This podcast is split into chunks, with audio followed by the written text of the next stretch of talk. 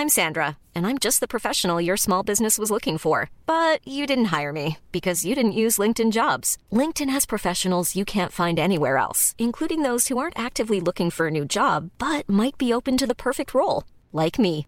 In a given month, over 70% of LinkedIn users don't visit other leading job sites. So if you're not looking on LinkedIn, you'll miss out on great candidates like Sandra. Start hiring professionals like a professional. Post your free job on linkedin.com/people today.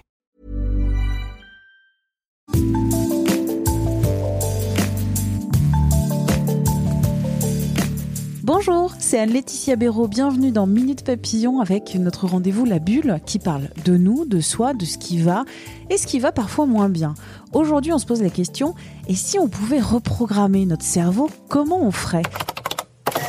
Est-ce qu'on peut contrer nos idées qui rabaissent, qui attristent, en se construisant mentalement une réponse forte? J'ai demandé à Thierry Nadizik, professeur associé à l'école de commerce M Lyon, conférencier, coach. Il a publié S'épanouir en temps de crise aux éditions Erol. C'est un ouvrage qui propose 21 techniques de psychologie positive, dont celle appelée ABCDE. A, B, C, D. Voilà toute ma science. Vu que bah, j'y connais pas grand-chose, mais que je me pose des questions, j'ai d'abord demandé à Thierry Nadizik ce qu'est la psychologie positive. La psychologie positive, on l'appelle aussi la psychologie des ressources. C'est euh, une manière d'accompagner les personnes, pas seulement les personnes euh, qui, euh, qui sont en dépression, mais aussi les personnes qui vont bien. C'est l'une des spécificités hein, de ce domaine de la, de la psychologie hein, qui est né depuis les années 2000, hein, il est assez récent. Et donc, il y a un certain nombre de techniques qui permettent d'accompagner les personnes qui vont bien pour les amener à s'épanouir. Est-ce que la psychologie positive, c'est un peu euh, je vois la vie du côté euh, bisounours, rose bonbon? Oh Alors, si on voit la vie en rose, c'est que on s'est trompé parce que la vie n'est pas rose. Il y a des moments où la vie est rose, mais il y a aussi des moments où la vie est grise, où la vie est noire. Donc, euh, ce qu'on appelle traditionnellement la pensée positive, effectivement, consiste à se dire tous les matins en se regardant dans le miroir, tout va pour le mieux dans le meilleur des mondes. Mais ça ne marche pas. Ce qu'on appelle la psychologie positive euh, ou la psychologie des ressources consiste plutôt à aller voir, repérer et faire fructifier et développer les ressources qu'on a en nous. Vous avez écrit un ouvrage qui s'appelle S'épanouir en temps de crise. Est-ce que déjà, c'est pas un peu paradoxal? Alors, la crise, c'est souvent un état temporaire. C'est une remise en cause d'un équilibre habituel. Et auquel cas, ce qu'on cherche très vite, c'est retrouver notre équilibre habituel. On on va pas chercher à s'épanouir euh, lorsqu'une crise arrive. On va juste chercher à retrouver la manière dont on fonctionne habituellement. Sauf que aujourd'hui, la crise, elle est durable et on est dans un état de nouvelle normalité. Et dans ce cadre-là, bah, il vaut mieux s'adapter à euh, une situation qui risque de durer longtemps. Et dans ce cadre-là, essayer de continuer à s'épanouir. Et donc, ça veut dire trouver des nouveaux moyens euh, pour s'épanouir dans des circonstances difficiles mais durables. Une technique de psychologie positive pour euh, pouvoir s'épanouir en temps de crise, c'est la reprogrammation positive, vous dites. Alors, on va expliquer d'abord ce que c'est la reprogrammation positive, qu'est-ce que c'est, et surtout quels effets on peut retirer de cette reprogrammation positive? Alors c'est une technique parmi euh, beaucoup d'autres techniques hein, de la psychologie positive. C'est une technique qui vient de euh, ce qu'on appelle euh, les thérapies comportementales et cognitives, hein, parce que la psychologie positive s'est inspirée hein, de nombreux courants précédents. C'est Albert Ellis qui a le premier à proposer cette technique. Et cette technique au départ est utilisée pour traiter les personnes dépressives, mais elle peut être utilisée par tout un chacun parce que nous avons tous des névroses plus ou moins fortes. Et donc cette technique permet de repérer que nous avons des croyances infondées. Et que ce sont ces croyances infondées, ce qu'on appelle des biais de croyances, qui produisent un certain nombre de conséquences sur nos émotions et nos comportements.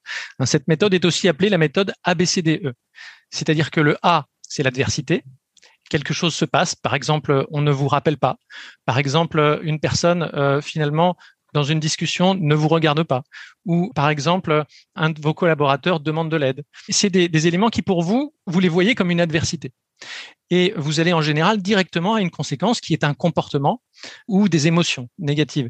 Par exemple, vous vous dites euh, cette personne ne m'aime pas. Bah, vous évidemment. vous vous dites cette personne ne fait pas attention à moi.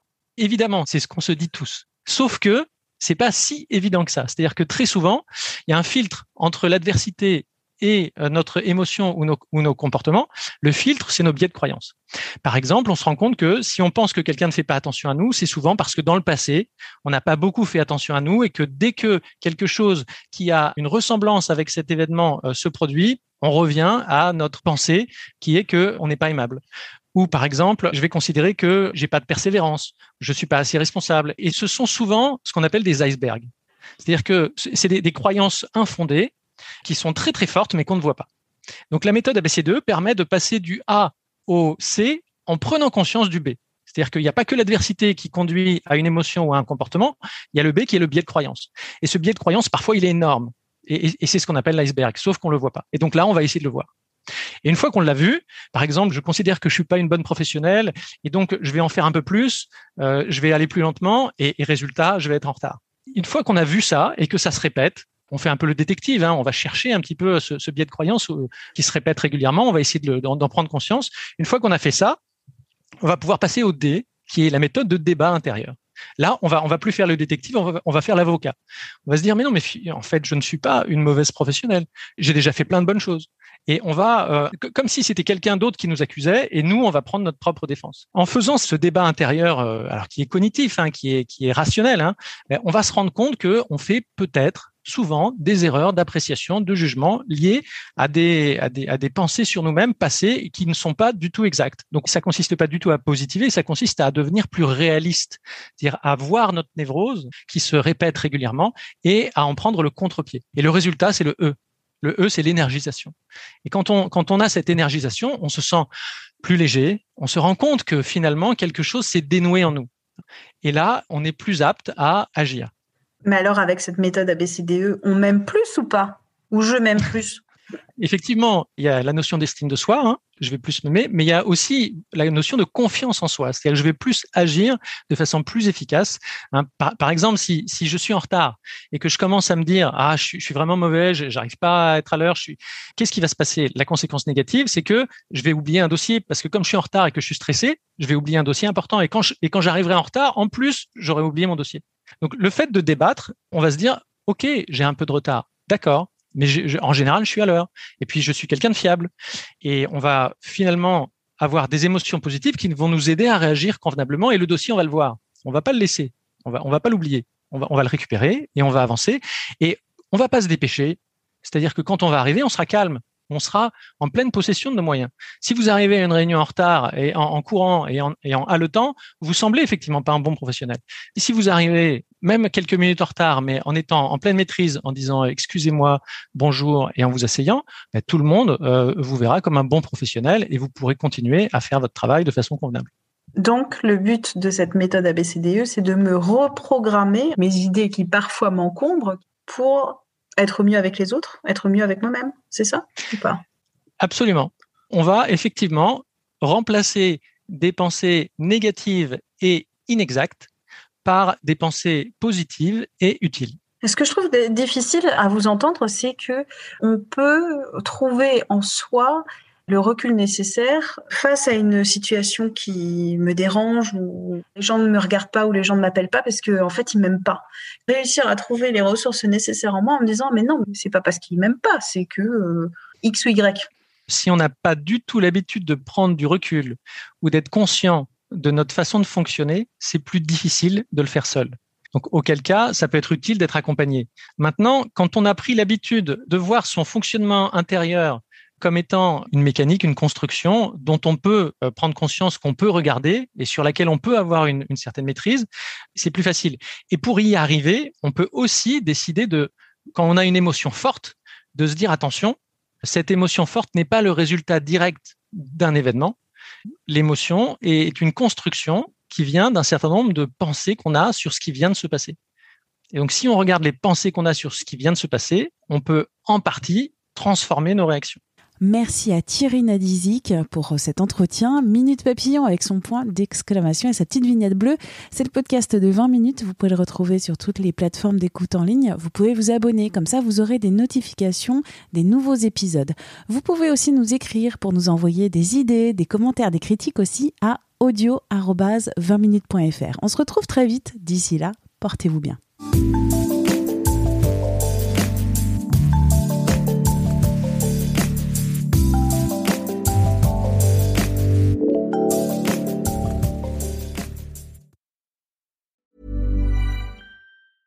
Hey, it's Paige DeSorbo from Giggly Squad. High quality fashion without the price tag. Say hello to Quince. I'm snagging high-end essentials like cozy cashmere sweaters, sleek leather jackets, fine jewelry, and so much more. With Quince being 50 to 80% less than similar brands. And they partner with factories that prioritize safe, ethical, and responsible manufacturing. I love that. Luxury quality within reach. Go to quince.com slash style to get free shipping and 365 day returns on your next order. Quince.com slash style. On ne va pas se quitter comme ça. Vous avez aimé cet épisode? Sportif, généraliste, sexo ou scientifique, varié mais toujours bien informé. Découvrez les autres podcasts de la rédaction 20 minutes sur votre application d'écoute préférée ou directement sur podcast au pluriel .20minutes.fr. Et merci de nous avoir écoutés.